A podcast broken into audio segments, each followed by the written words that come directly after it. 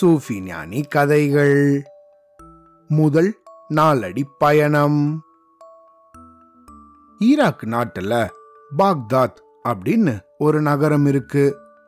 அந்த நகரத்துல முன்னாடி ஒரு காலத்துல அப்துல் காலிக் கிஜுத்வானி அப்படின்னு ஒரு சூஃபி ஞானி இருந்தாரு. இவரை குவாஜகான் அப்படின்னு கூட சொல்லுவாங்க.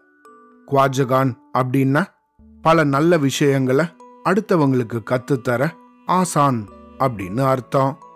இது போல இந்த அப்துல் காலிக் கிஜுத்வானி அப்படிங்கிற சூஃபி ஞானி கிட்ட பல சீடர்களும் இருந்தாங்க. அப்படி ஒரு நாள் இவரோட சீடன் ஒருத்தன் இந்த குருவை தேடி வந்தான். அவர்கிட்ட வந்தவனோ இவரை பார்த்து குருவே என்னோட லட்சியத்தை நோக்கின பயணம் ரொம்ப நீண்டது. இதனால என்னோட லட்சியத்துக்கு நடுவுல என்னென்ன இடர்பாடுகள் வரும்னு எனக்கு தெரியல. அதனால என்னோட பயணத்தை தொடங்கவே எனக்கு பயமாக இருக்கு அப்படின்னு சொன்னான்.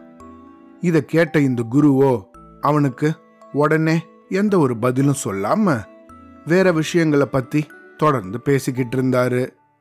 இப்படியே சாயந்தர நேரமாகி அப்புறம் இருட்டவும் செஞ்சிருச்சு குருவோட ஆசிரமத்துக்கு வந்திருந்த இந்த சீடனோ தன்னோட வீட்டுக்கு போகணும் அப்படின்னு தயாராக இருந்தான். ஆனா இந்த ஆசிரமத்திலிருந்து அவனோட வீட்டுக்கு போகிற பாதை ரொம்ப இருட்டாகவும் ஆள் நடமாட்டமே இல்லாததாகவும் இருந்துச்சு.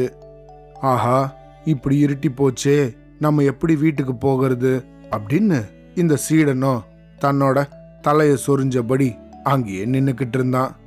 இது போல இந்த சீடன் தயங்கி நிக்கிறத இந்த குரு கவனிச்சாரு.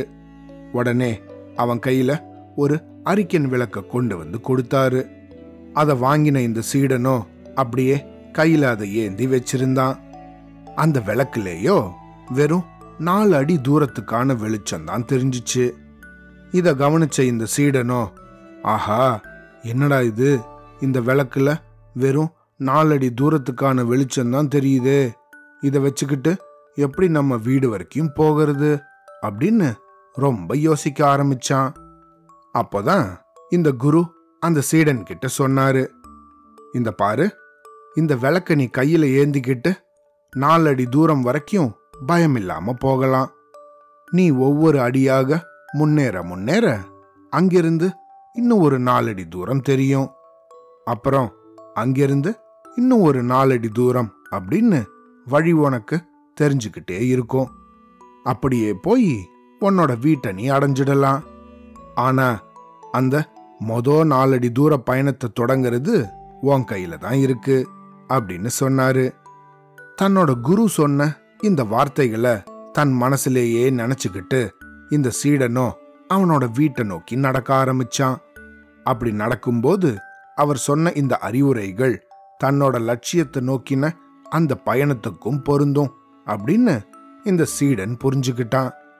இதுக்கு அடுத்த நாள்ல இருந்தே இந்த சீடன் தன்னுடைய லட்சியத்தை நோக்கி தன்னோட மொத நாலடி பயணத்தை தொடங்க ஆரம்பிச்சான்.